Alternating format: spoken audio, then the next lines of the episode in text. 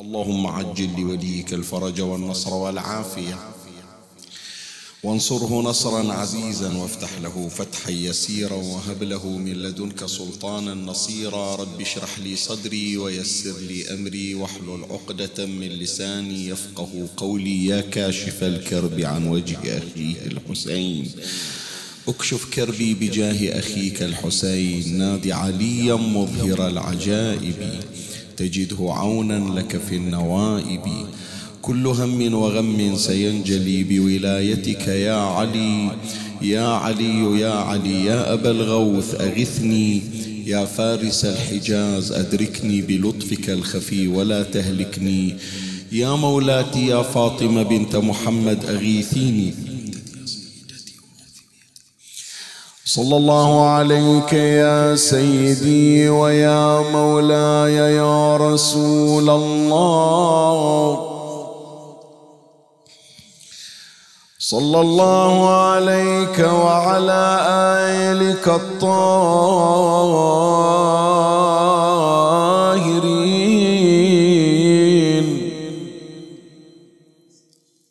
فاز من اعتصم بكم. وأمنا من لجأ إليكم يا باب الرحمة ونجاة الأمة. يا ليتنا كنا معكم سادتي. فنفوز فوزا عظيما. يا غريب يا مظلوم كربلاء تنسى على الدار يا فرج الله.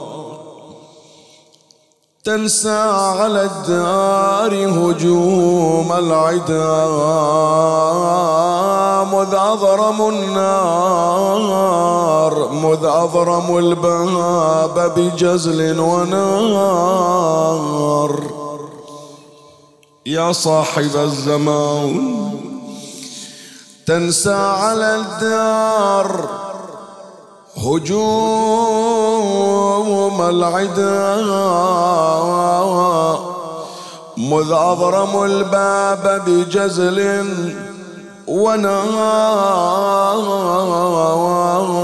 ونار ورض من فاطمة ضلعها وحيدر قائد قهرا جهار قد أسقطوا جنينها واعترى من لطمة الخد العيون حمرار. فما سقوط الحامل ما ضربها. ما لطمها ما عصرها. يا يا.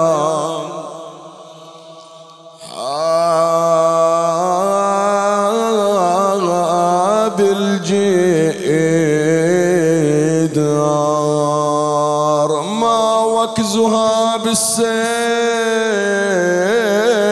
في جنبها. وما التثار قرطها.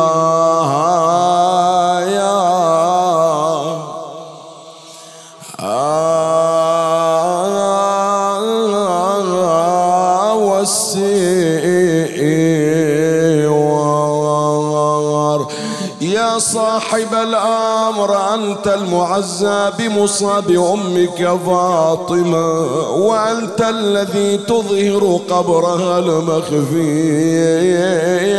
ما دفنها ما دفنها بالليل سرا وما إيه نبش الثرى منهم عنادا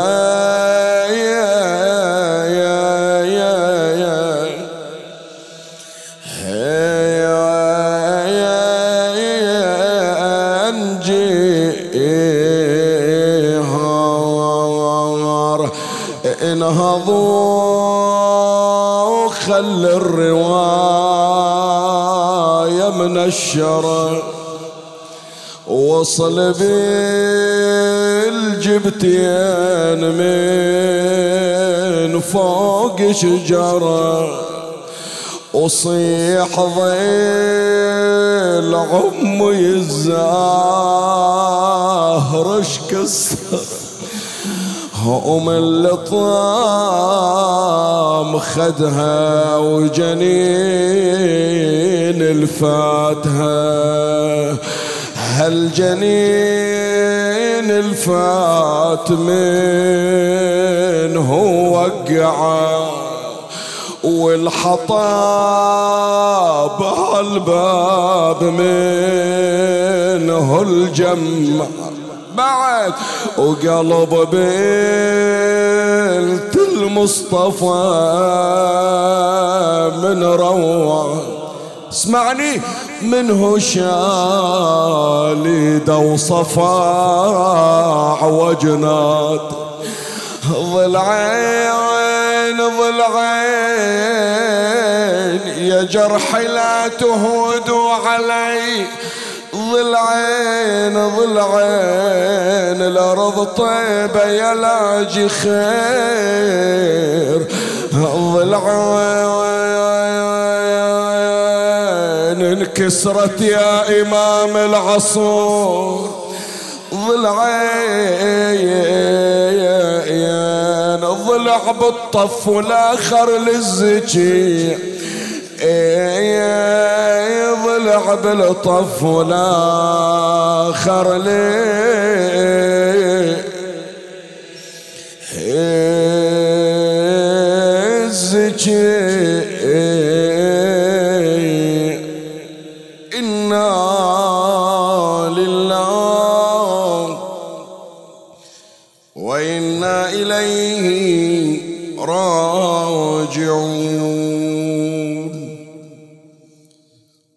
قالت سيدتنا فاطمة الزهراء صلوات الله وسلامه عليها. بينما أني بين القائمة واليقظان بعد وفاة أبي بأيام إذ رأيت كأن أبي قد أشرف علي فلما رأيته لم أملك نفسي أن ناديت يا أبتا انقطع عنا خبر السماء هدية في هذه الليلة. إلى روح مولاتنا الزهراء فاطمة. بنية غفران الذنوب وقضاء الحوائج وتفريج الهم وإدخال السرور على القلوب والتوفيق في الحياة. ورحمة لأمواتنا وأمواتكم وللمؤمنين ثلاثا الصلوات.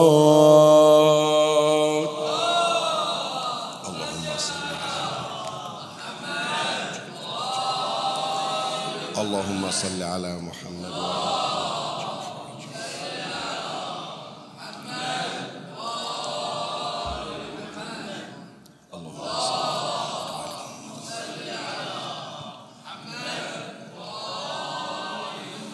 الرواية الشريفة التي قرأتها على مسامعكم الكريمة والتي أوردها العلامة المجلسي على الله مقام في بحار الأنوار الجزء 43 صفحة 207 هذه الرواية طبعا أنا أخذت منها جزءا وإلا هي الرواية طويلة جدا. بس مقدار الغرض أنا أخذته. وواقعا الرواية تكشف حجم معاناة الصديقة الزهراء عليها السلام بعد رحيل وفراق والدها صلى الله عليه وآله. بس ألفت نظرك إلى شيء. ألفت نظرك إلى شيء لابد تكون تخليه في اعتبارك دائما. أهل البيت عليهم السلام طاقات جبارة من التحمل. أهل البيت صلوات الله عليهم لا تتصور أنهم كسائر البشر لا أمرهم مختلف.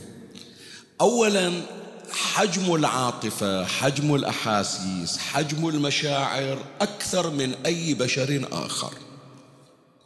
إحنا عندنا مشاعر وعندنا أحاسيس وعندنا عواطف وهذه العواطف تؤثر فينا ويكون أثر هذه العواطف بإخراج الدموع بإبراز الدموع بسكب الدموع.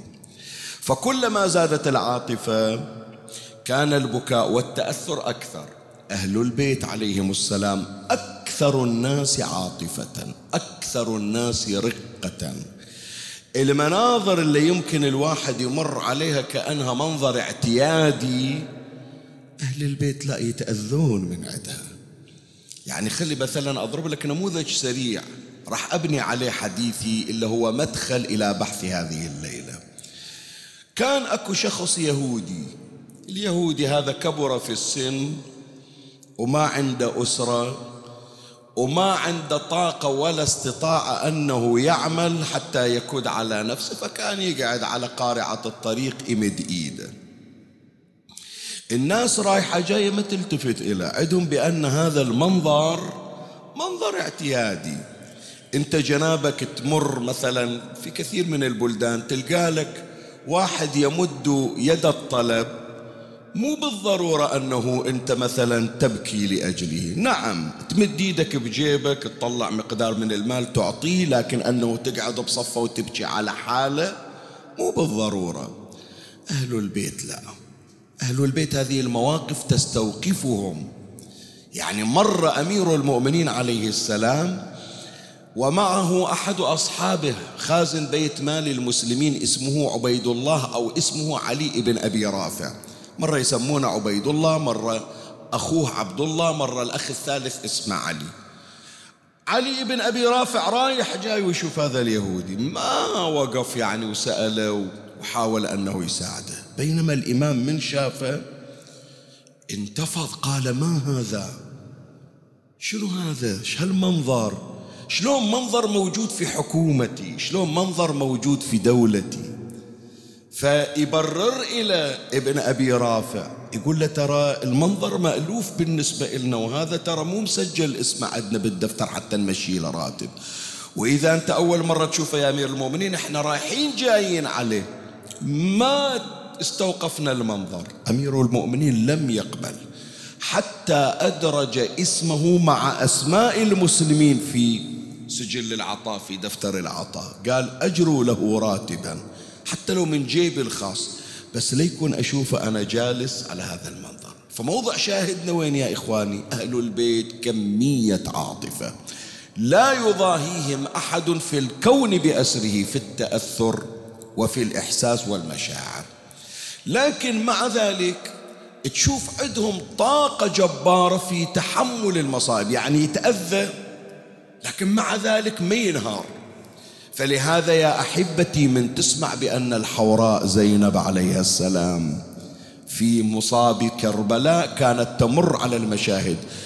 لا تتصور بأن قلب الحوراء زينب كالحجرة الصماء. أكو البعض هالشكل يتصور أنه إذا قال بأن زينب لم تبكي يعني رفع من قدرها. أعطاها حجم أكبر من حجمها. كأنما يمدح الحوراء زينب أنها لا تبكي. بالعكس. أهل البيت أكثر الناس بكاء. إذا كان منظر يتيم اسمع إيش أقول لك اسمع إيش أقول لك وركز. من تمر علينا مواقف كل سنة نقرأها بشهر رمضان أن أمير المؤمنين إذا سمع صوت يتيم يبكي. أبيات تنسب لأمير المؤمنين.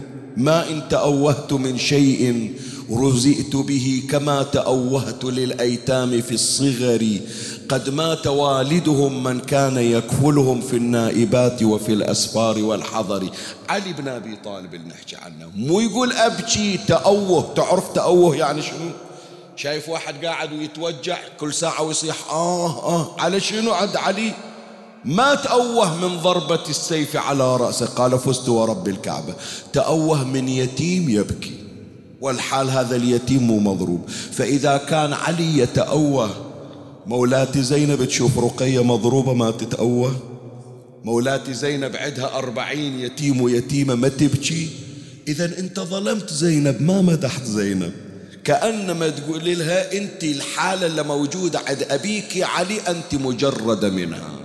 علي كله عاطفة وأنت يا زينب قاسية جافة المشاعر. شوف هو أراد مدحا فصار ذما. نعم يتأثر أهل البيت عليهم السلام. لكن ما ينهارون شوف مع ما في قلبها من عاطفة صلوات الله عليها لكن قامت بأعمال جبارة عجز عنها الرجال. كم موجود من الصحابة في مجلس يزيد بن معاوية؟ واحد منهم على استحياء قال هالكلمة يا يزيد ارفع. خيزرانتك أو عصاك عن هاتين الشفتين فلطالما نظرت إلى جده رسول الله يكثر تقبيح على استحياء قالها ما قدر يقول كد كيدك وسع سعيك وناصب جهدك.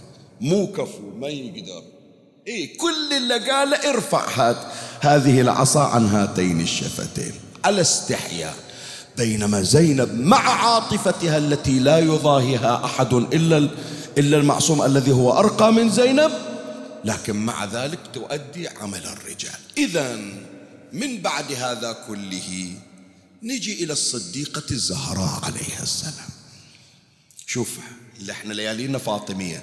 واحد يقول إيش جاب علي وإيش جاب زينب تضرب بهم المثل؟ لأن هذا الفرش اللي فرشته لك في البداية كل تمهيد حتى أبين لك حجم معاناة الصديقة الزهراء عليها السلام. تعرف من نقرأ في بعض المصادر التاريخية. ارجع إلى كتاب تاريخ الخميس شيخ حسين الديار بكري. هذا مصدر سني ومعتد به في بيان سيرة النبي صلى الله عليه وآله. يذكر أنه بعد رحيل رسول الله صلى الله عليه وآله الصدمة كانت شديدة على المسلمين. منهم من فارق الحياة حزنا على النبي. منهم من هام على وجهه في البر. منهم من أصيب بالشلل. إجولة يريدون يتحرك يقول ما أقدر من سمعت أن النبي فارق الحياة؟ ما قدر تحرك رجلي. منهم من أخرس الشيخ حسين الديار بكري في المصدر يقول ثلاثة أيام يريدون يحكي لسانه معتقل. ما يقدر. ورا ثلاثة أيام يا الله قدر يحكي. لا ويقول أكثر. يقول أكو بعض الأشخاص أصيبوا بالجنون. كان في منتهى العقل. من وراء صدمة وفاة النبي صلى الله عليه وآله يشوفونه يمشي بالشوارع مجنون. الناس تأشر عليه تقول ترى لا تلومونه. هذا لما سمع بموت رسول الله لم يملك عقله ولا نفسه ففقد عقله. إيش أريد أقول يا إخواني إذا كانوا ذولا كلهم اللي يحبون النبي من الصحابة هكذا أثر عليهم موت النبي. منو أكثر واحد أحب النبي؟ أكو واحد من المسلمين أحب رسول الله كحب فاطمة لأبيها؟ زين. حتما هي أكثر الناس حبا لأبيها النبي وأكثر الناس معرفة به. لهذا لا تلوم الزهراء لما تقول صبت علي مصائب. لو أنها صبت على الأيام صرنا لياليا. حتى التأثر اللي أصاب المسلمين كم يوم؟ يومين ثلاثة وفارقوا الحياة. مولاتي الزهراء خمسة وسبعين يوم أو تسعين يوم تقول الدنيا ما أشوف ضوء خلاص. الدنيا ظلمة عقب ما راح نور الدنيا بل نور الأكوان رسول الله. لكن مع حجم الفاجعة التي في قلب الزهراء عليها السلام روح شوفها تجيب لك خطبة. إلى الآن الفقهاء يفسرون بها ما قدروا يستنفذون أسرارها. تخبر بمغيبات وتأتي بسبك أدبي وتستدل وتستشهد بالقرآن كما سيمر علينا في السلسلة. وهي المصاب عادة المصاب ما يقدر يحكي. انت جنابك عندك خطيب يقرأ لك عاشوراء يقرأ لك مثلا موسم يتصل لك يقول لك عندي فاتحة ما أقدر أجيك. شعوري مو حاضر تركيزي مو حاضر. زين بعد تريد من عنده يوقف يقدم مثلا كذا آه، رسالته رسالة دكتوراه أو يباحث درس في الأصول يقول لك لا أنا وين والدرس وين؟ تركيزي مو حاضر. تعال وانظر إلى فاطمة. مصاب وضرب والجسم من منتحل كما مر علينا. ومع ذلك إلى اللحظة الأخيرة كلمتها لا زالت مرجعا أدبيا لغويا تفسيريا روائيا في الملاحم. شني هذه؟ شني هذه؟ مصحف فاطمة يا إخواني ركزوا في العبارة هذه. يمكن أول مرة أنا أحكيها على المنبر. من أنا أقول أول مرة فعلا يعني أنا أقول لك وأستذكر مجالس اللي قريتها ما أذكر جبت العبارة. من يقول الإمام الصادق عليه السلام وعندنا مصحف فاطمة. راح يمر علينا إن شاء الله في أثناء البحث. إلا هو مرجع إلى جعفر الصادق مرجع إلى علي الرضا مرجع إلى الإمام الحجة عجل الله فرجه الشريف مرجع حتى لأمير المؤمنين باب مدينة علم رسول الله وباب مدينة حكمة رسول الله. من مصادر علوم أهل البيت مصحف فاطمة. هذا المصحف يا إخواني متى الزهراء نقلت إلى علي وكتب علي؟ هو أمير المؤمنين الكاتب لنا من لسان الصديقة الزهراء. هذه اللي أقول لك معلومة يمكن أول مرة أقرأها على المنبر. ترى كانت تملي علي وضلعها مكسور وصدرها مجروح وعينها ملطومة وهي على فراش المرض. مع هذا الإعياء ومع هذا التعب قدمت إلى البشرية إلى آخر يوم فيها كنزا يستعين به الأئمة من محمد وآل محمد صلوات الله عليهم أجمعين.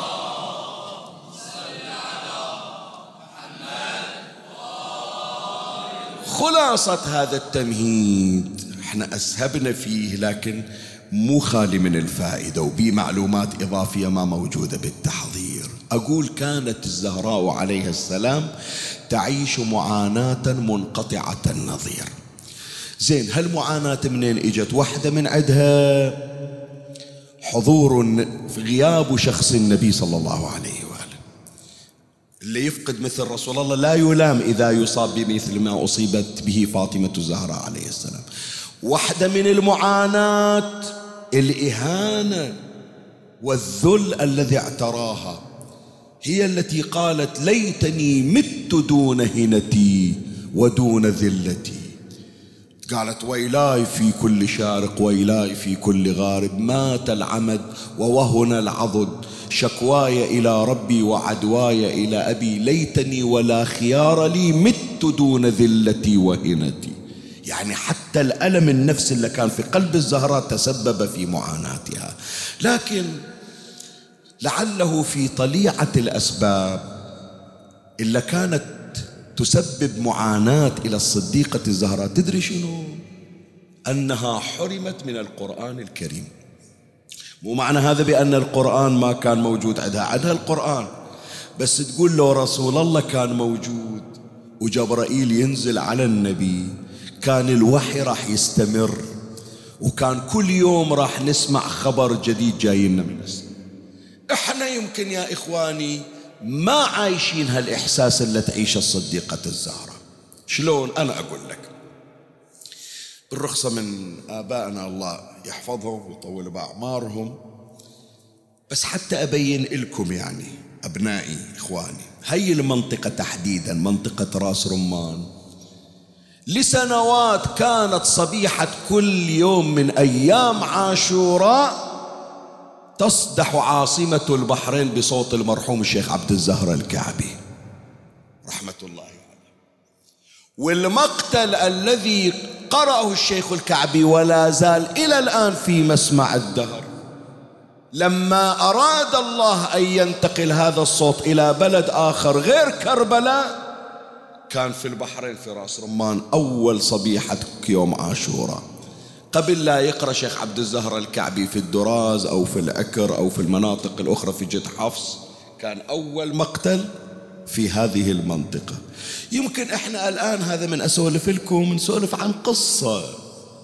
بس اللي عاشوا ذيك الحقبة وشموا العبق عبق الحسين وشافوا الجو الولائي تتخيل جنابك خلي آبائكم يسولفون لكم بذاك الوقت اللي المواصلات شحيحة.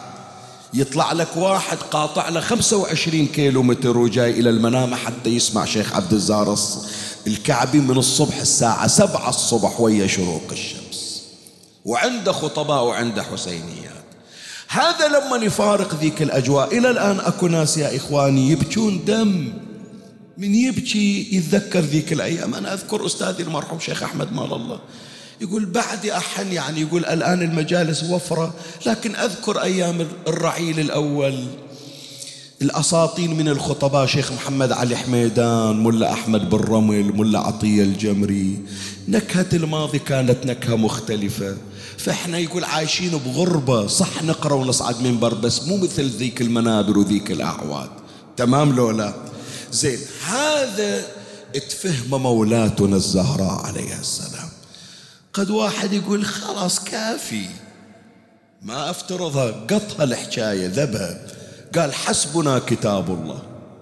مو شكل بالتاريخ؟ قال حسبنا كتاب الله. شنو يعني حسبنا كتاب الله؟ منو يقول لي يعني شنو حسبنا كتاب الله؟ منو يفسرها إلي؟ ها؟ يعني يريد يقول خلاص يا محمد اللي جبته كافي لا تصدعنا زيادة. هو هذا. يعني تخيل لو أن رسول الله صلى الله عليه وآله له في عمره ثلاثة وعشرين سنة إضافية وراح يكمل الوحي ويكمل القرآن. شو تقول؟ كنز لو مو كنز؟ كنز الكنوز أصلا. هو يقول حسبنا بس هذا اللي موجود كافي ما نريد أكثر بعد. لا تجيب لنا أكثر. هي من مفادات الكلمة. عاد قصدها لو ما قصدها.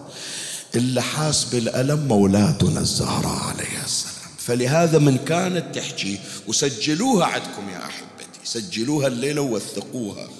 إحنا نحكي بأن الزهراء كانت تبكي على أبيها النبي ونقرأ النعيم. بس واحدة من الأشياء اللي كانت تأذي الزهرة وتبكي الزهرة تخليها تطلع تروح إلى شجرتها وإلى قبر أبيها وإلى بيت أحزانها. قالت انقطع عنا خبر السماء. يعني ما ما تكفينا 114 سورة. لو رسول الله موجود لو نفس رسول الله موجود كان جبرائيل بعده ينزل حتى لو ما جاب لنا قرآن. على الأقل يجيب لنا أخبار السماء الجنة موجود بيها؟ العالم العلوي موجود بيه؟ من راح عنا رسول الله انقطع عنا خبر السماء. وهذا يكشف عن علاقة الصديقة الزهراء بالقرآن. اسأل العاشق للقرآن تشوف الألم عنده. شوف هذا اسألوا كبار السن شباب أولادي الليلة أريد من عندكم هذا مجهود فردي تشتغلون عليه. عندكم مجموعة من العجائز من الكبار من النساء والرجال. اسأل هذا كبير السن لما عينه تتعب ما يقدر يقرأ القرآن. شلون ألمه بقلبه؟ أنا وأنت يمكن ما نفتهمه. بعدنا إحنا بصحة النظر فإحنا لو نقرأ القرآن لو ما نقرأ بس هذا اللي متعود كل يوم يقرأ قرآن وما ينام إلا قارئ قرآن والآن يريد يفتح الصفحة بس عينه ما تساعده. يبكي ألم عنده. وفعلا أنا شايف أشخاص من هذا النوع. هذول مع قلة بضاعتهم. فكيف بصديقة النساء فاطمة عليها السلام؟ لهذا بحث هذه الليلة بعنوان السيدة فاطمة الزهراء عليها السلام. وعلاقتها بالقرآن. وراح أبين لك صور ثلاثة تكشف لنا عن حجم العلاقة والرابطة بين الصديقة الزهراء وبين كتاب الله القرآن الكريم. أمر على هذه الصور الثلاث تباعا ومن الله أستمد العون والتوفيق. ومن مولاي أبي الفضل العباس المدد ومنكم ألتمس الدعاء. وثلاثا بأعلى الأصوات صلوا على محمد وآل محمد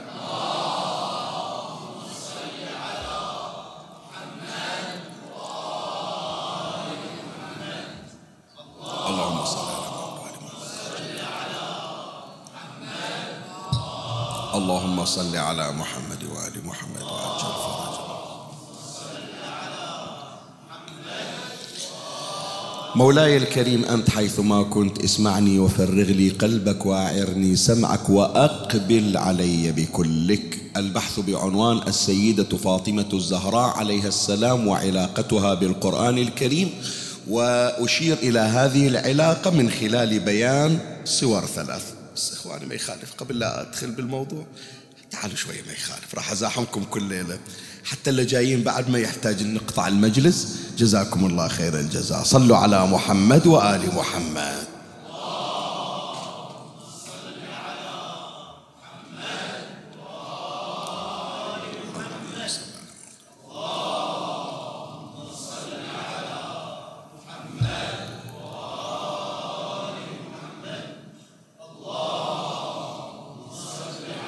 اللهم صل على محمد وآل محمد الصورة الأولى تبين القرآن الكريم في حياة الصديقة الزهراء عليها السلام.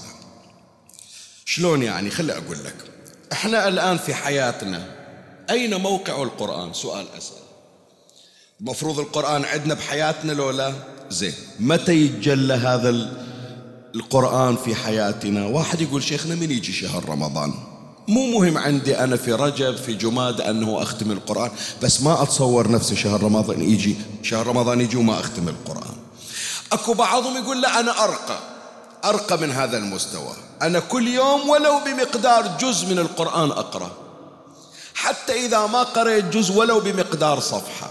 أكو واحد يقول لا شيخ اسمح لي بعدي أنا ما وصلت إلى مستوى أنه أختم جزء قرآن 20 صفحة 22 صفحة. بس أنا على أقل التقادير قبل لا أنام أقرأ ولو سورة ياسين ولو سورة الواقعة ولو سورة من سور القرآن. بعضهم يقول لا شيخنا حتى السور الطوال ما إلي خلقه بس متعود أنه ثلاث مرات قل هو الله أحد أو بعض الآيات. زين. هذا موقع القرآن في حياتنا. خلنا نشوف الزهراء عليها السلام. شلون القرآن في حياة فاطمة. أول سورة مولاتنا الزهراء عليها السلام. عندها من الأولويات ركز في العبارة. من الأولويات أن تكون مبادرة لأن تكون أول من عمل بالقرآن الكريم. شلون؟ يعني يأتي حكم من الأحكام. مولاة الزهراء تقول ما أريد واحد من المسلمين يسبقني في العمل بالقرآن الكريم. فمن يجون فيما بعد وراء ألف سنة يقولون هذا الحكم الشرعي اللي نزل به القرآن. منو من المسلمين أول واحد سواه؟ مولاة الزهراء عليه السلام تقول أنا أول المسلمين الذين عملوا بكتاب الله. فلهذا كانت تبادر إلى أن تعمل بكتاب الله قبل غيرها من المسلمين. الحديث عن الإمام الصادق عليه السلام يرويه العلامة المجلسي في بحار الأنوار الجزء 33 العفو الجزء 43 صفحة 33 قالت فاطمة عليه السلام الإمام الصادق يتحدث عن جدته فاطمة لما نزلت الآية لا تجعلوا دعاء الرسول بينكم كدعاء بعضكم بعضا. شلون يعني؟ خلي أوضح لك بس. بعض من القساة في زمن النبي إلا أصلا لا تحضر عندهم بمصطلح اليوم اتيكيت ما عندهم ذوق ما عندهم. يجي إلى النبي صلى الله عليه وآله يصيح باسمه يا محمد. ينادي باسمه. مرات لا أكثر من هذا لو زين بس يقول يا محمد هم راضين. ما راضين طبعا بس نقول راح نتجاوز على أقل التقادير. بس تتصور يجي واحد إلى النبي يلزمه من هدومه ويجر النبي. طيب سلا تقول نبي من السماء لا تقول صاحب فضل عليك. زين عمره ستين سنة دخيل الله احترم شيباته. صحيح لو لا. زين هذا من مكة وجايينك المدينة. يعني معتبر ضيف عليكم. راعوه أنتوا لو يجيكم واحد من خارج البلاد تضيفونه حسبوه ضيف نازل عندكم. تتخيل إلى أي درجة واحد يصيح عليه يقول له يا محمد يا محمد. لا أكو بعض الأشياء ما موجودة عندنا بكتبنا بس موجودة عند إخواننا السنة. روح أقرأ في صحيح البخاري. حصب باب بيت النبي. تعرف بعضهم من الغلظة اللي عندهم؟ كان إذا النبي لسبب من الأسباب ما طلع يشيلون حجارة يحذفون على باب بيت النبي صلى الله عليه وسلم. اطلع صلي بينا. عطلتنا أخرتنا. زين. فنزلت هذه الآية لا تجعلوا دعاء الرسول بينكم. يعني من تنادون النبي لا تنادون كأن واحد ينادي على ابن أو على عبد من عبيده. لا تجعلوا دعاء الرسول بينكم. كدعاء بعضكم بعضا. مولاة الزهراء عليها السلام وهي سيدة الأدب وهي سيدة الرقي. تقول من نزلت الآية؟ شوف شوف اللي عنده حس حس المبادرة. تقول زين أنا أحكي ويا أبويا؟ أنا كل مرة أقول له يا أبا قولت نحن تصيح بابا تتونس بها وهو النبي يستانس. بس عقب الآية تقول خفت. خفت أقول له النبي يا أبويا. أخاف أنه يعاتبني الله. فلهذا قالت عليها السلام هبت رسول الله صلى الله عليه وآله أن أقول له يا أبا. ما أقدر أقول له يا أبويا. فكنت أقول يا رسول الله. من أقول يا رسول الله؟ فأعرض عني مرة أو اثنتين أو ثلاث. من أقول يا رسول الله النبي؟ شوية يدير وجهه عني. يعني ما نقابل يا رسول الله. وهي تقول مولاة الزهراء عندي هيبة أني أقول له يا أبويا من بعد من أقرأ الآية تقول لابد أنا أول من يعمل بها. قالت ثم أقبل علي فقال يا فاطمة إنها لم تنزل فيك. هذه الآية ترى مو إليك أنت أم الأدب. هي جاية تريد تأذب ذول الأوباش. يا فاطمة إنها لم تنزل فيك ولا في أهلك ولا في نسلك. أنت مني وأنا منك. إنما نزلت في أهل الجفاء والغلظة. من أقول لك أوباش ترى تفسير إلى كلام النبي صلى الله عليه وآله. إنما نزلت في أهل الجفاء والغلظة من قريش أصحاب البذخ والكبر. يعني تتخيل هذا بعد دماغه متروس من الجاهلية. يقول شلون أوجب الرسول الله وإحنا عايشين في ديرة واحدة؟ وترى حقك يعني اسمح لي. إلى إلى يومك هذا ترى تدري لو لا؟ إلى يومك. يعني واحد مثلا يتخرج وعنده شهادة دكتوراه ويكرمونه في العالم. بعض من أقرانه وأصحابه ما يطاوع قلبه يقول له دكتور. حتى لما يروح له مثلا يتعالج عنده بعيادة بمستشفى. ما يطاوع لسانه ثقيل يقول له دكتور شوف كذا. يقول هذا يوم من الأيام كنا إحنا على ميز واحد بالصف. تمام لو لا. هذا إحنا كنا نلعب بساحة واحدة بملعب واحد. الآن أقول له دكتور على شنو؟ وإذا حصل شهادة قحط شوف ما يقول أنه ما أريد أكسر نفسي. هذا ليش يتفوق علي؟ هم ذولا كان عندهم هالنزعة. ليش رسول الله تختار السماء؟ ما تختارنا إحنا. ولهذا شوي على هامش البحث ما يخالف حتى يصير المجلس أكثر فائدة. لأن هذا السؤال شفت أنا يعرض في بعض القنوات الفضائية في بعض البرامج. اللي يتابع برنامج لمسات بيانية. أكو برنامج جدا مهم. يقدمه الدكتور فاضل السامي الرائي. هذا حجة وعلامة في اللغة العربية. فالمقدم عادة حتى أكثر من مرة يقول هذا المعنى اللي تجيبه حضرتك. يعني العرب آنذاك أبو جهل يضرب المثل يقول أبو جهل مثلا أو أبو لهب يفهم هالكلام لو ما يفهمه. يعني إحنا إذا ننبهر المفترض ذاك واعين إليه فأحبائي ذول المشركين اللي تسمع عنهم لا تظنون أنهم اصطدموا بالدين واصطدموا بالنبي. لا. ترى يعرفون مو جديد عليهم. هم شايفين كرامة عبد المطلب ويا الكعبة. صحيح لو لا؟ ألم تر كيف فعل ربك بأصحاب الفيل؟ ذولا طير الأبابيل إجوا منو شنو؟ لولا دعاء عبد المطلب. النبي من يوم هو طفل يرفع أبو طالب وينزل المطر ببركاته. حليمة السعدية شافت. طبعا البعض يقول ماكو شيء اسمه. لا إحنا ننصر عليه. إن شاء الله أخصص بحث مستقل. لأنه وردت أسئلة كثيرة ولا بد أخصص لها بحث إن شاء الله إن وفقت لها. بس بالروايات وحتى علمائنا يقرون. حليمة السعدية لما أخذت النبي إلى حي بني أسد نظرت إلى كرامات رسول الله. فهم مو يوم ولادة النبي شافوا الكرامات. يا أخي بالشام شافوا الكرامات بإيران شافوا الكرامات بالعراق شافوا الكرامات. ليش ما قبلوا؟ ليش ما قبلوا؟ مي هاينة عليهم. محمد اللي ويانا عايش تالي يصير علينا نبي. إيش معنى بس هو مو إحنا؟ لاحظ؟ فهذا كان النبي يتحدث عن هؤلاء.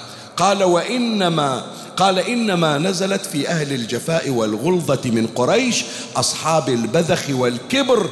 قولي يا أبا مو مثلهم تقولين يا رسول الله لا انت قولي لي يا أبا ترى أنت شوية يعني أحتاج لها التعليق كأنما النبي يقول لها فاطمة أنت عطية الله إلي. ترى يوم اللي راحوا أولادي قاموا يشمتون بي مر علينا إن شانئك هو الأبتر. الله أعطاني إياك حتى أفرح أنت فرحتي من الدنيا. إني أنا أعطيناك الكوثر. لا تحرميني من كلمة أبويا. أريد أسمعها من عندك. قولي أبا. قولي يا أبا فإنها أحيا للقلب وأرضى للرب. مو بس أنا أستانس الله يرضى من يسمعك تقولين. لأنه بينتي الكرامة الربانية إلى نبينا محمد صلى الله عليه وآله. اللهم صل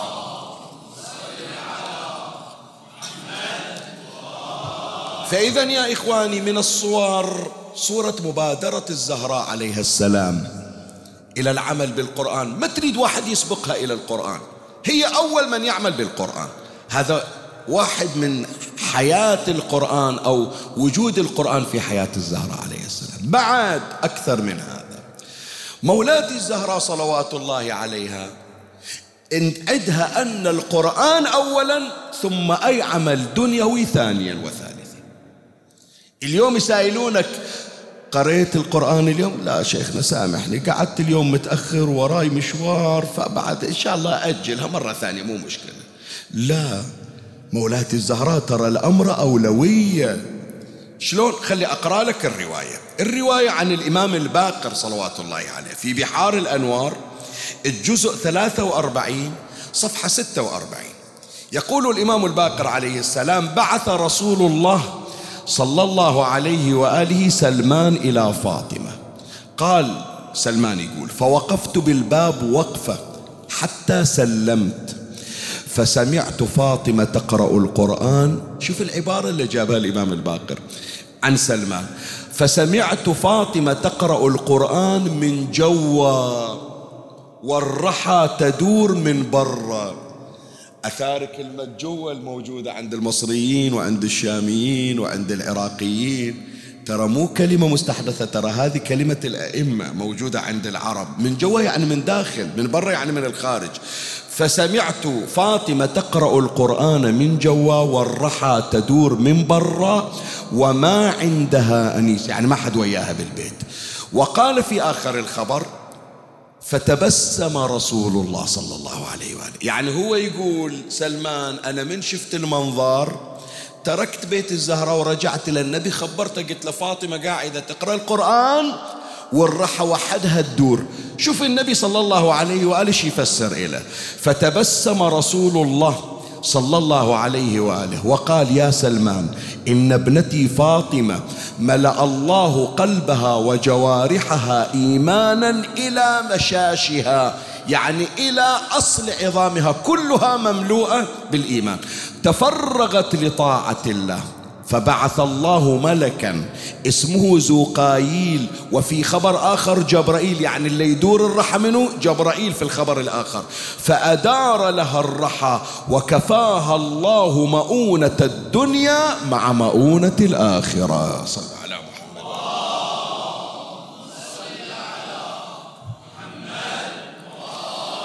زين هي الصورة الأولى انتهينا منها. بس إلي إثارة سريعة أمر عليها كلايت سريع مو أكثر.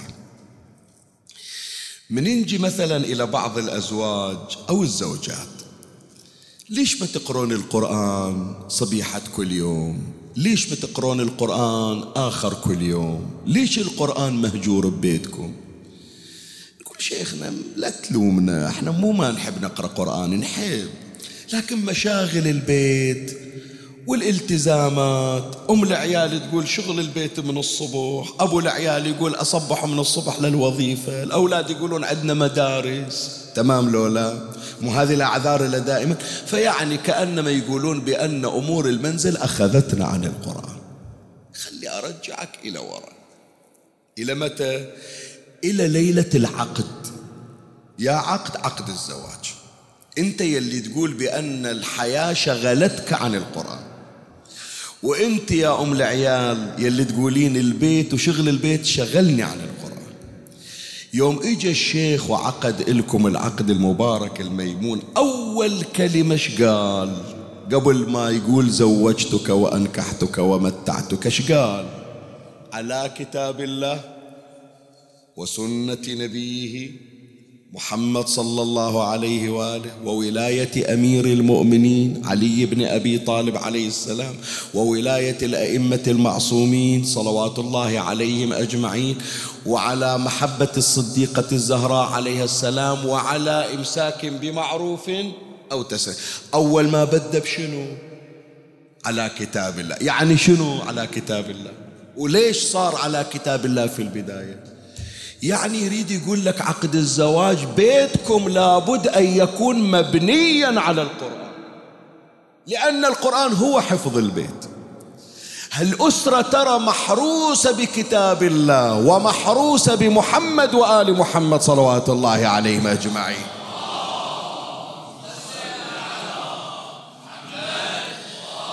فلهذا يوم ذاك البعيد تهمش القرآن أو تهمش ذكر أهل البيت من بيتك. ترى أنت جاي تنقض الاتفاق. العقد اللي كان بينك وبين زوجتك أنه بنينا هالعقد على الكتاب وعلى ولاية أهل البيت. أنت جاي تنقض هذا الاتفاق الآن. فلهذا لا تلوم البيوت إذا صارت مليئة بالمشاكل. شيخنا شو نسوي؟ شو تسوي؟ ارجع لنقطة الصفر للمربع الأول. شوف وين اللي اتفقتون عليه. كتاب الله وين في بيتكم؟ ولاية أهل البيت اللي ذكرتونهم سنة النبي ولاية علي محبة فاطمة ولاية المعصومين. وين ذكر الرضا في بيتكم؟ وين ذكر موسى ابن جعفر في بيتكم؟ وين ذكر صاحب الزمان في بيتكم؟ من ترجع إلى ما بني عليه المنزل راح تشوف المنزل يعود منيرا بأنوارهم صلوات الله عليهم. فهذا أول مطلب وهو الصورة الأولى كيف كان القرآن الكريم في حياة الصديقة الزهراء؟ ألخصه أن الزهراء عليه السلام كانت مبادرة قبل غيرها للعمل بالقرآن وكانت تقدم القرآن على أعمالها المنزلية. الصورة الثانية السيدة الزهراء وعلوم القرآن. مولاة الزهراء مو مجرد قارئة لا. علم القرآن تجده عند فاطمة الزهراء عليه السلام. من هنا نجي إلى الرواية عن الإمام الباقر عليه السلام. يرويها صاحب كتاب مسند فاطمة صفحة 200 قال الإمام الباقر صلوات الله عليه عن مصحف جدته فاطمة من تسألنا مصحف فاطمة إيش موجود به العجيب إلا يطلع لك وإلى اليوم خو راحت عمي موضتها راحت موديلها راح وانتهى من تقول بأن الشيعة عندهم قرآن غير قرآن المسلمين. عمي هذه مساجدنا مفتوحة هذه مواقعنا موجودة. دوروا لنا مصحف فاطمة اللي تقولون غير مصحفكم. طلعوا لنا نسخة من عنده كوبي واحد. شوف المصحف ما فيه. الإمام الباقر عليه السلام يقول فيه أسماء جميع ما خلق الله وآجالهم وصفة أهل الجنة وعدد من يدخلها وعدد من يدخل النار وأسماء هؤلاء وهؤلاء. اسمع. وفيه علم القرآن كما أنزل وفيه علم التوراة كما أنزلت وعلم الإنجيل كما أنزل وعلم الزبور وعدد كل شجرة ومدر في جميع البلاد. معناها شنو يا إخواني؟ سؤال أسأل. شنو معناها؟ يوم من الأيام تسمع مناظرة. الإمام الرضا عليه السلام يجونا الأساقفة أساقفة النصارى. ويقرأ لهم الإنجيل اللي نزل على عيسى. ويقول بكتبكم روح طلع. أنت بنفسك حافظ الإنجيل. موجود هالكلام لو مو موجود؟ يقول موجود. من يجي مثلا عالم اليهود. من يجي عالم اليهود إلى الإمام الرضا هي المناظرة موجودة في البصرة. الجاثليق يسمونه. أو رأس الجالوت يسمونه. رأس الجالوت عالم اليهود الجاثليق عالم النصارى. يقول لك كتابك التوراة هالشكل مكتوب فيه. صح لو مو صح؟ يقول صح. يقول للنصارى إنجيلكم هالشكل مكتوب فيه. صح لو مو صح؟ يقول إيش دراك؟ إيش دراك؟ الكتاب عندنا وإحنا محافظين عليه. ما حد يشوفه غيرنا. إحنا نقرأ للناس. إيش دراك عنه يرجع الإمام الرضا إلى مصحف فاطمة. إلا فيه الإنجيل كما أنزل والتوراة كما أنزلت والقرآن كما أنزل والزبور كما أنزل كل هذه العلوم موسوعة قرآنية علمية عند صديقة النساء فاطمة عليه السلام. بعد مو بس علوم القرآن مولاة الزهراء عليه السلام عندها أوراد تعتمد عليها. يعني الليلة مثل هالليالي ما تنام مولاتي فاطمة إلا قارية الأوراد القرآنية. شنو الأوراد؟ الليلة إن شاء الله تسجلونها شباب. هذا الورد متعلمنا إياه فاطمة. الليلة مولاتنا الزهرة تتمنى من عندنا أنه نمشي على خطاها. هذا الورد يكون نسويه كل ليلة. شنو وردها؟ الرواية يرويها صاحب كتاب كنز العمال المتقي الهندي الجزء الأول صفحة 582 عن الصديقة الزهراء هذه تحفة السيدة الزهراء عليه السلام. قالت قارئ الحديد شنو يعني قارئ الحديد؟ يعني قارئ سورة الحديد. وإذا وقعت يعني شنو؟ سورة الواقعة. والرحمن إلا قبل لا ينام يقرأ الحديد. والواقعة والرحمن شي يحصل؟ قالت يدعى في السماوات والأرض ساكن الفردوس. يوم القيامة تطلع الملائكة وين ساكن الفردوس؟ خلنا نوديه إلى مسكن ماله. يقولون منو هذا اللي ينادون عليه ساكن الفردوس؟ يقولون هذا اللي علمت فاطمة أن يقرأ سورة الحديد والواقع والرحمن. فهذا صورة ثانية تبين لنا علوم القرآن علوم القرآن عند الصديقة الزهراء. الصورة الثالثة وأختم الحديث المقدار كافي. حنين الصديقة الزهراء للقرآن الكريم. اللي يتعلق بشيء يا إخواني ما يعرف يقعد بلية. خلك انت متعود على موبايلك. خلي الموبايل يطفي. حتى لو ما بيه خلي الواتساب يشكل. خلي الانستغرام يعلق. تشوف الناس من غير انترنت شي يصير بيها. حتى لو ما إلى حاجة. صحيح لو لا. عاشق القرآن كيف يعيش من غير القرآن؟ فلهذا تعال شوف حنين مولاة الزهراء تحن إلى القرآن في حياتها وفي مماتها. في حياتها أقرأ لك الرواية. رواية راح أقرأها بصوت منخفض لأنها جدا مؤلمة. يرويها العلامة المجلسي في بحار الأنوار الجزء 43 صفحة 175 هذه هالأيام يعني هالأيام. إذا قلنا الرواية 13 جمادة الأولى هي وفاة الزهراء أو قلنا ثلاثة جمادة الثانية. يعني قبيل أي قبيل رحيلها. شنو كان كلمة الزهراء؟ قالت رفعت قوتي وخانني جلدي وشمت بي عدوي والكمد قاتلي. يا أبتاه بقيت والهة وحيدة وحيرانة فريدة. فقد انخمد صوتي وانقطع ظهري. شوف من تقول وانقطع ظهري تخيل مشيت هم حسين شلون تمشي بالث 18 سنة. وانقطع ظهري وتنغص عيشي. كلها آلام ترى. وتكدر دهري. فما أجد يا أبتاه بعدك أنيسا لوحشتي ولا رادا لدمعتي ولا معينا لضعفي. فقد فني بعدك محكم التنزيل ومهبط جبرائيل ومحل ميكائيل. تقول وين ذيك الأيام اللي عشتها بكنفك يا رسول الله؟ زغب جناح جبرائيل ألم من بيتي. فواكه الجنة تنزل لي من السماء من تحضر ينزلها جبرائيل. ما سواها ملك الموت دق باب أحد ما دق إلا باب بيتي. راح هذا يوم راح عني أبويا فلهذا تقول مولاة الزهراء أحن إلى القرآن حينما أسمع الوحي. ينزل على أبي رسول الله. هذا حنينها للقرآن في حياتها يا جماعة اللي يطلع من الدنيا خلاص بعد ليش يشتاق للقرآن؟ انتهت. مو صحيح؟ يريد القرآن ما دام هو على قيد الحياة. لا مولاة الزهراء حتى وهي في السماوات حتى وروحها في الجنة حتى وهي في مقعد صدق عند عزيز مقتدر. تقول عادتي لا تقطعونها القرآن لا ينقطع. هذه مسك الختام خلاص ساعة نقرأ الآن. أقرأ لك هالسطر أختم مجلسي. الرواية عن الإمام الصادق عليه السلام في بحار الأنوار الجزء 79 صفحة 27 قال إن فاطمة عليها السلام لما احتضرت يعني ساعة الرحيل أوصت عليا عليه السلام.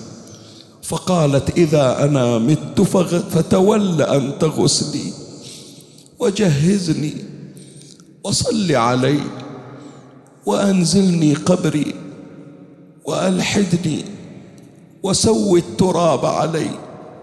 شوف شو تقول الزهرة؟ واجلس عند راسي قبالة وجهي. يعني عند القبر مو تستقبل القبلة لا لا لا لا أنت ظهرك للقبلة وقابل وجهي. كأنك تقرأ لي بوجهي. واجلس عند راسي قبالة وجهي فأكثر من تلاوة القرآن والدعاء فإنها ساعة يحتاج الميت فيها إلى أنس الأحياء. أشتاق لصوتك يا علي. تعال اقعد عند القبر لأنه ماكو أحد يدلي قبري يجي يقعد على قبري. إي والله.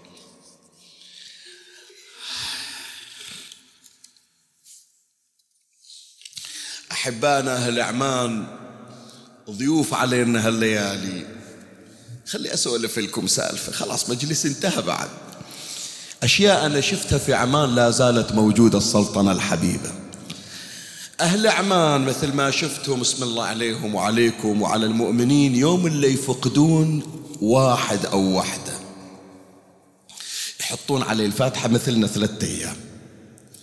ثلاثة أيام الفاتحة يتفقون أهل عمان يقعدون عند القبر 24 ساعة يقرون القرآن على الميت إلى أن يختمون القرآن على قبر. عدل حجي لو أنا غلطان؟ إلى الآن موجودة العادة لو راحت؟ لا زالت موجودة. يرتبون جدول. منو يقدر يجي الظهر؟ منو يجي يقدر يجي الليل؟ الناس نايمة نص الليل منو يتطوع يجي؟ فيسجلون أربعة خمس نفرات.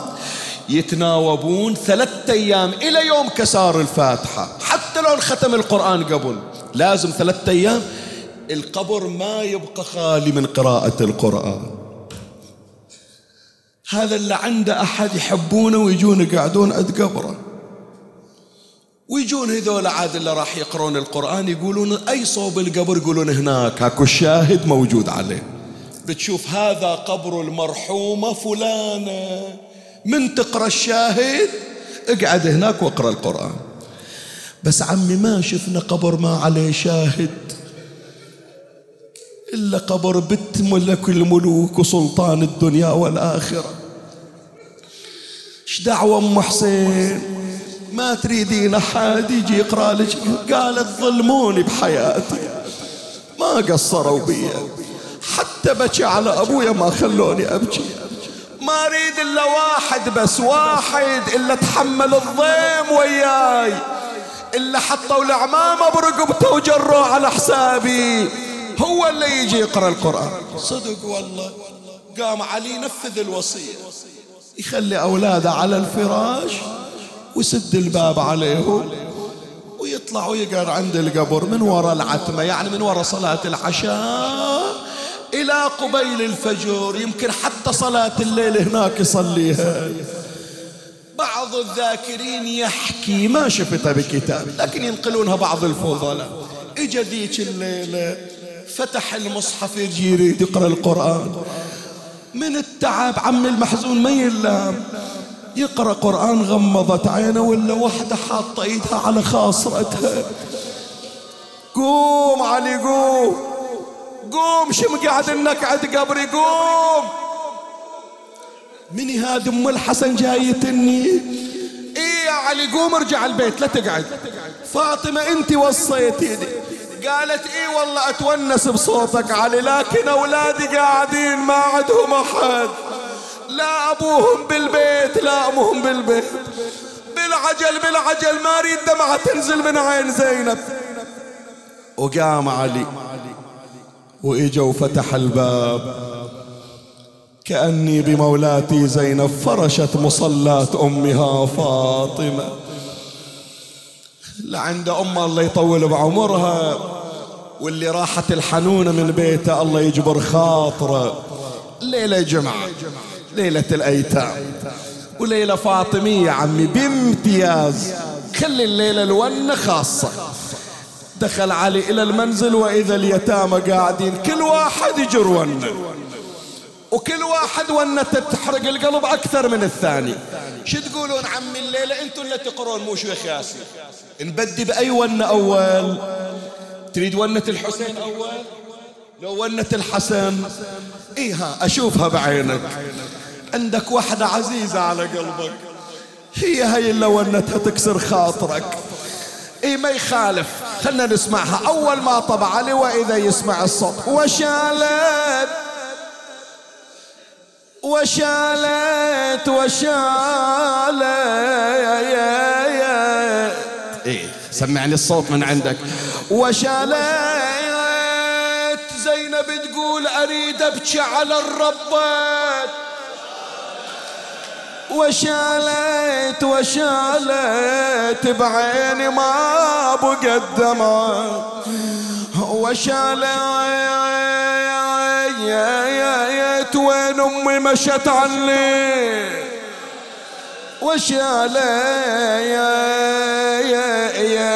وشالت بس بيوتها ظلت خلي بس بيوتها.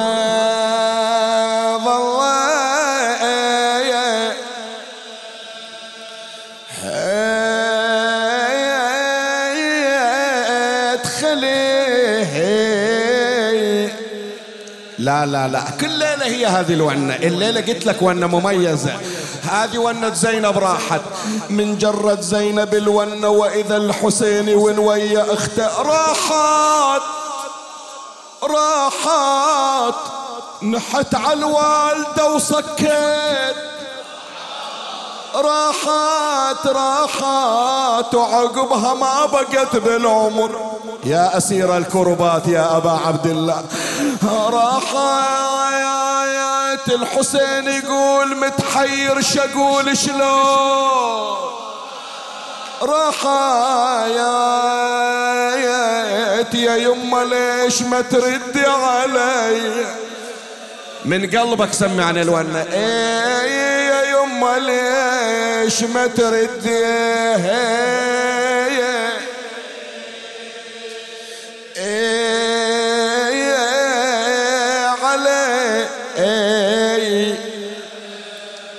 عدنا عشاق لزينب وعدنا عشاق للحسين. بس أدري بكل مكان أكو عشاق لصاحب القبر المهدوم. كريم أهل البيت. إلا دائما يقولون شيخنا الحسن مظلوم ما ينذكر. ولا من يطلب حاجة ومراد من عند الحسن يوجبه. هي ونة تريدها خاصة عاد.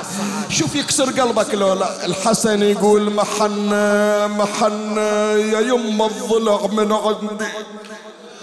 يساعدك يا سيدي. يا يم الضليع يا يم الضليع من عندي محنة. يا يم الزمن من بعدك محنة. يا يا يما يا الذي قلبك محنة. يا أريد أمي ترد وتعود لي. امي تريد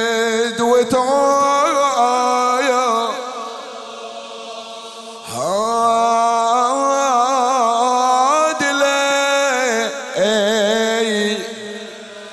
والله ما قصرت. صدق يبرد الخاطر هالصوت من عندكم. بس عم اللي عنده طفل واحد يبكي ما يقدر يسكته. شلون ثلاثة أطفال؟ علي ظل واقف متحير. يسكت منو أول. يسكت زينب يسكت الحسين يسكت الحسن. كان أقول هذا خيال. كان الحسين قام إجا إلى أبو علي. قال له أبويا لا تتحير. اقعد أنت ويا أخويا الحسن وخلي زينب علي. أنا أعرف إلى أختي شلون أسكتها. وأنا أعرف شلون أطيب خاطرها. قال خلاص حسين روح إلى زينب أنا أظل ويا الحسن. ما يخالف ما أريد أتجاوز هذه. إجا علي قعد ويا الحسن. بني حسن ليش تبكي؟ أدري الغالية راحت لكن أمك ارتاحت. أنت شفتها على الفراش تون راحت ارتاحت من أنينها. قال له أدري يا أبو يا أم ارتاحت قال ليش تبكي؟ قال لكن يا أبو يا محلى الولد لو قابل أمه.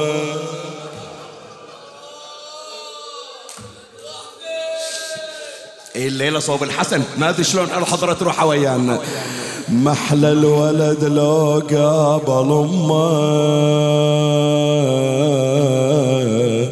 محلاه يشمها وتشمه. يشكي لها همه وتضمه. طيب خاطر علي. إجا الحسين إلى زينب. زينب تسمعين إيش أقول لك؟ قالت قول أبو علي. قال راح أقول لك حكاية اسمعيني. اسمع الحسين شي يقول لزينب من بعد زهرائنا تبدلت أسمائنا. أنا يا المذبوح اسمي وأنت يا المسبي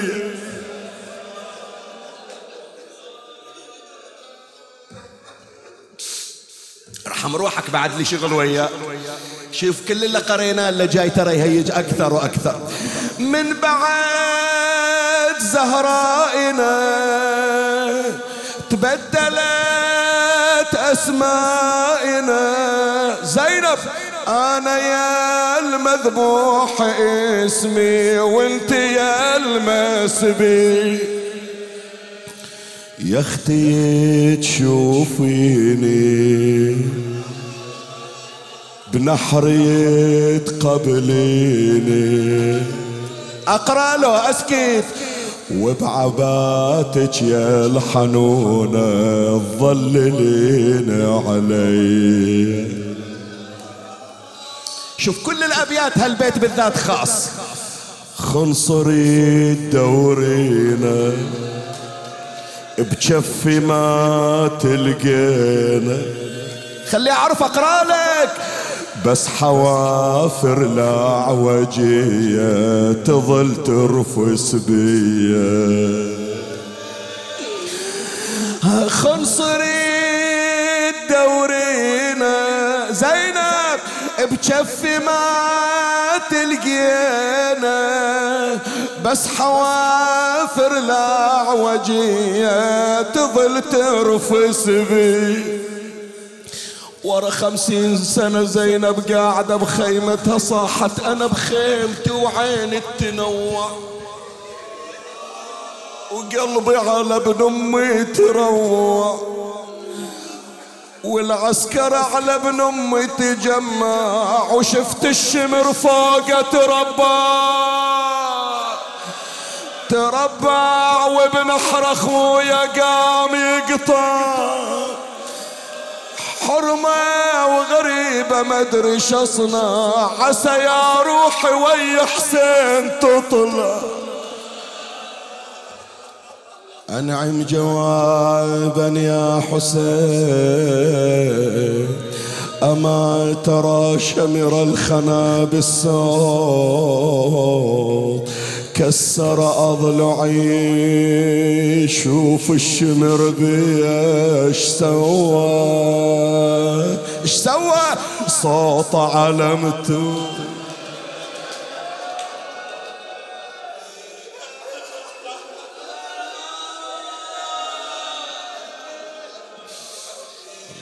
صل على محمد وآل محمد. يا دائم الفضل على البرية يا باسط اليدين بالعطية يا صاحب المواهب السنية. صل على محمد وآله خير الورى سجيا واغفر لنا يا ذا العلا في هذه العشر. إلهي بفاطمة وابها وبعلها وبنيها والسر المستودع فيها. عدد ما حاط به علمك وأحصاه كتابك. اقض حوائجنا يا الله. فرج عنا يا الله اشف مرضانا وامراضنا يا الله. اجلب لنا كل خير ادفع عنا كل شر ابدل أحزاننا بالسرور. غير همنا إلى حسن حال يا رب العالمين. فرج عن إخواننا في غزة وفلسطين وسائر المنكوبين. عجل اللهم فرج إمامنا صاحب العصر والزمان. شرفنا برؤيته وارزقنا شرف خدمته. ترحم على أمواتي وأموات الباذلين والسامعين والمؤمنين سيما من لا يذكره ذاكر ولا يترحم عليه مترحم. أوصل لروح مولاتنا فاطمة ثواب هذا المجلس الشريف وإلى روحها وأرواحهم ثواب الفاتحة مع الصلوات.